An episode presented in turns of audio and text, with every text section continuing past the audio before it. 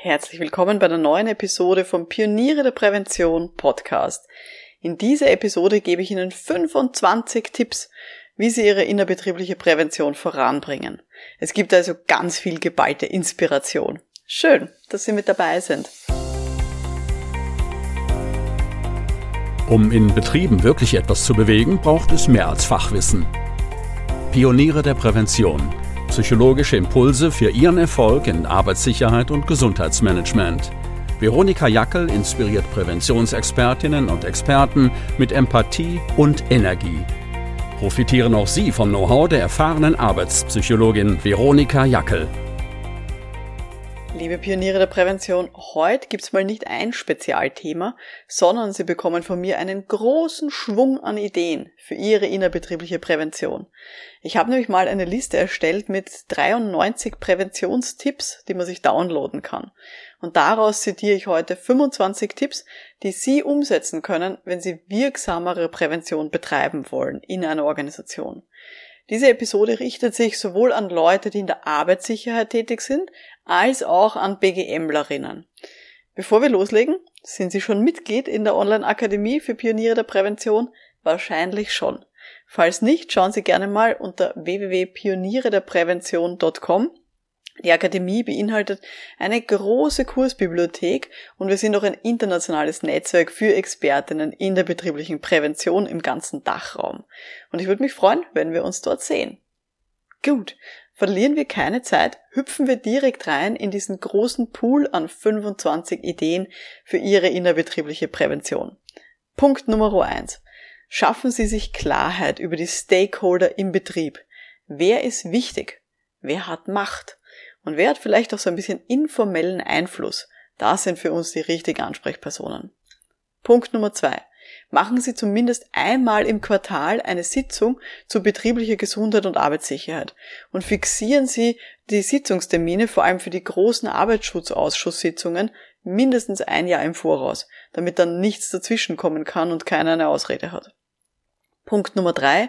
Führen Sie Ihre Sitzungsprotokolle oder auch Workshop-Protokolle direkt am Laptop und verschicken Sie die gleich nach der Sitzung an alle Beteiligten. Das geht schneller, ist motivierender für die anderen und für Sie ist es einfacher. Alternativ, wenn Laptop jetzt kein Thema ist, schreiben Sie auf einem Flipchart mit und machen Sie dann einfach nur ein Fotoprotokoll. Auch das spart unglaublich viel Zeit und reicht in 90% der Fälle ziemlich sicher aus. Punkt Nummer 4. Verstehen Sie sich als Dienstleisterin oder Beraterin für die Geschäftsführung und nicht als Aufpassperson, kontrollierende Person. Das wollen wir nicht. Wir sind DienstleisterInnen oder Beraterinnen für die Geschäftsführung. Punkt Nummer 5. Wenn sicherheitskritische Dinge im Betrieb auffallen, dann sprechen Sie die sofort an und gehen Sie nicht aus Zeitgründen dran vorbei. Weil wenn sie dran vorbeigehen und jemand bemerkt das, dass da was Sicherheitskritisches ist oder auch irgendwas, was für die Gesundheit nicht gut ist, und man spricht das nicht an, dann kommt es zu einer sogenannten intermittierenden Verstärkung, wie wir das in der Psychologie so schön nennen, nämlich, dass sich die Leute denken, aha, es scheint also nicht so wichtig zu sein, na dann kann man das in Zukunft genauso weitermachen. Also, wenn Ihnen etwas auffällt, sofort ansprechen. Punkt Nummer 6. Sprechen Sie bei sowas auch Ambivalenzen explizit an. Ambivalenzen ist so, wenn es was Positives und was Negatives gibt. Also zum Beispiel können Sie sowas sagen wie, ja, ich weiß, dass eine lange Hose im Sommer voll heiß ist, aber die Gefahr in der Produktion ist bei uns einfach viel zu hoch, so dass einfach eine lange Hose getragen werden muss, damit wir die ganzen Schnittverletzungen an den Beinen vermeiden. Sorry, ist so. Also hier diese Ambivalenz zwischen, ja, lange Hose im Sommer ist heiß, aber wir brauchen sie, dass sie das explizit ansprechen, damit die anderen auch wissen, ja, sie wissen, dass das positive und negative Seiten hat. Punkt Nummer sieben. Seien Sie selbst ein Vorbild. Das heißt, wenn Sie zum Beispiel in Arbeitssicherheit unterwegs sind, tragen Sie immer Ihre persönliche Schutzausrüstung, auch wenn Sie sich nur ganz kurz im Gefahrenbereich aufhalten. Wenn Sie in der Gesundheit unterwegs sind, seien Sie die Person, die halt auch mal aufsteht zwischendurch und sich auch bewegt. Seien Sie wirklich selber das Vorbild, von dem Sie gerne hätten, dass die anderen das auch sind. Punkt Nummer 8. Sehen Sie Führungskräfte als betroffene MitarbeiterInnen und nicht nur als Verantwortliche. Auch eine Führungskraft in einer Firma ist nur angestellt. und ist deswegen genauso betroffen von diesem Thema Sicherheit und Gesundheit wie alle anderen auch. Punkt Nummer 9. Nehmen Sie sich Zeit für Gespräche mit betroffenen Personen. Das heißt, wenn jemand ein Problem hat mit der eigenen Gesundheit oder wenn jemand einen Unfall hatte, nehmen Sie sich in Ruhe Zeit, mit diesen Leuten Gespräche zu führen und hier wirklich, ja, investieren Sie die Zeit. Das ist ganz, ganz wichtig und da kommt man auf ganz viele spannende Dinge dann noch drauf, mit denen man dann selber auch weiter gut arbeiten kann. Punkt Nummer 10. Wenn Sie Gespräche führen, dann heben Sie diese positiven Entwicklungen von einem Betrieb auch in den Gesprächen hervor.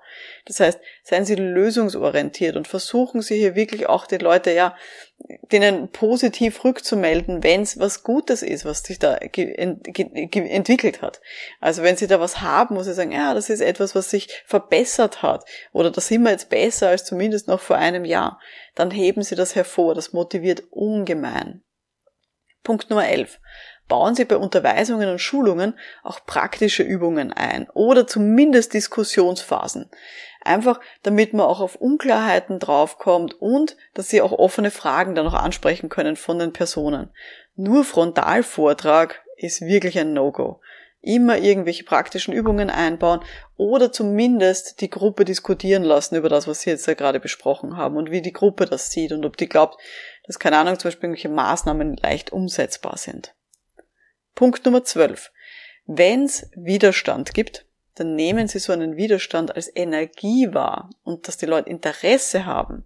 Seien Sie froh, wenn irgendwer solche unangenehmen Dinge auch mal anspricht oder Bedenken ausspricht.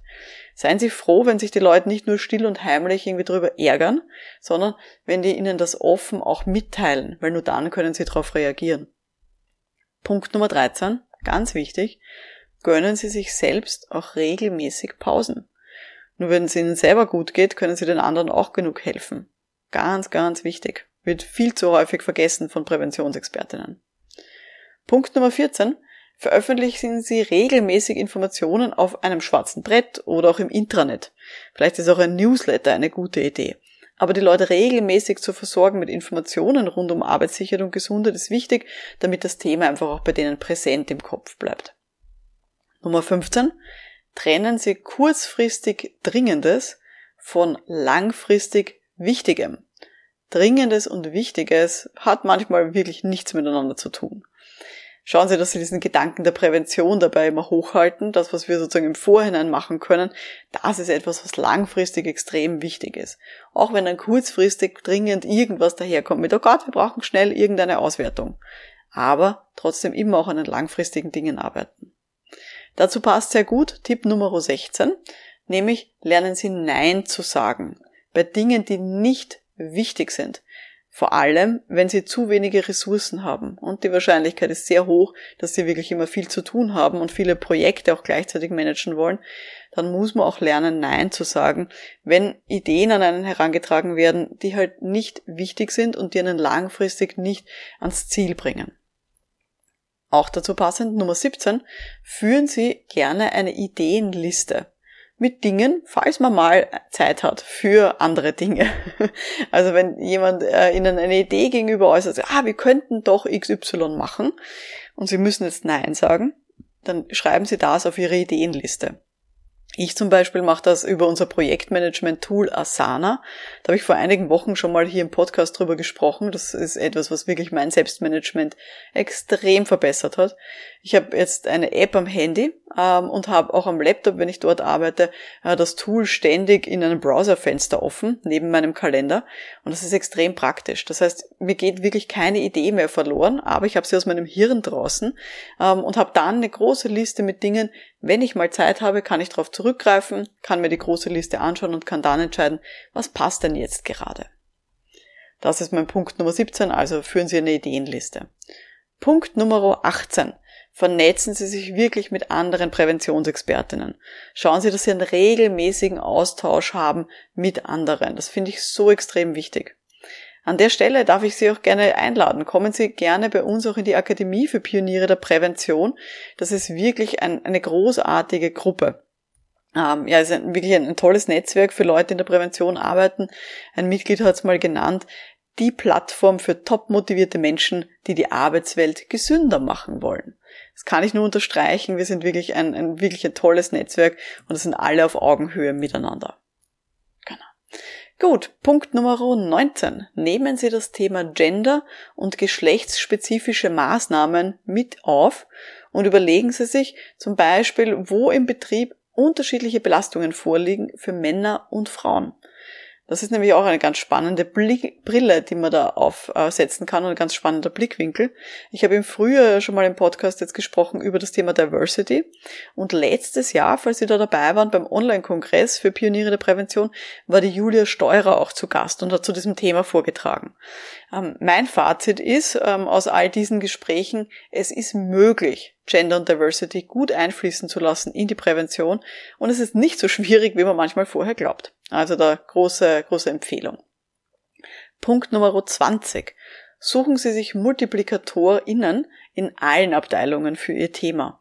Also zum Beispiel Sicherheitsbeauftragte oder auch Sicherheitsvertrauenspersonen, wie das in Österreich so schön heißt, oder auch Gesundheitsbeauftragte. Einfach Leute, die sich mit ihrem Thema identifizieren und die man dann auch ansprechen kann in den verschiedenen Abteilungen, so dass sie nicht nur alleine dafür zuständig sind, dieses Thema voranzutreiben in einer Firma.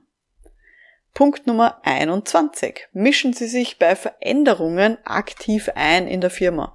Also wenn sowas wie Umzüge, Digitalisierungsprojekte oder auch Prozessveränderungen anstehen, bringen Sie sich aktiv ein und bringen Sie diese Präventionssichtweise, diese Gesundheitsbrille oder diese Arbeitssicherheitsgeschichte bringen Sie das wirklich mit ein. Und das können wir wirklich übergreifend machen bei ganz, ganz vielen Themen. Und damit kann man wirklich sich innerbetrieblich extrem gut aufstellen.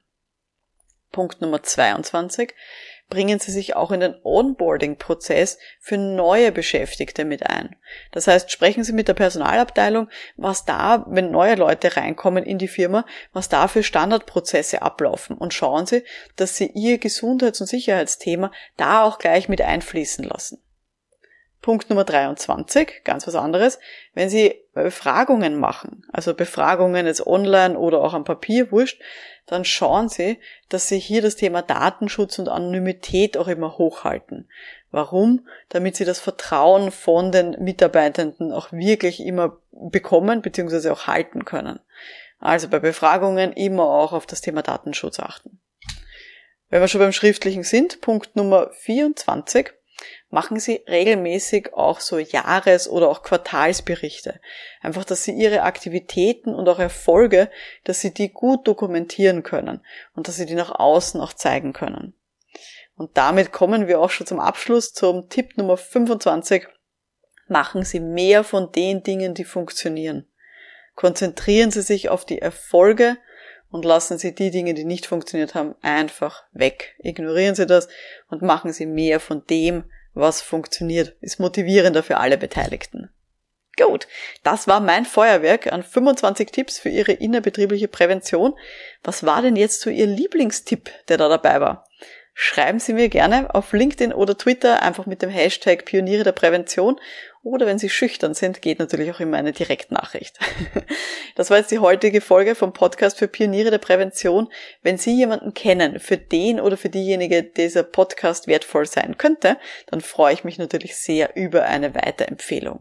Mein Name ist Veronika Jackel. Vielen Dank fürs Zuhören und wir hören uns dann in der nächsten Episode. Bis dahin, alles Gute. Ciao.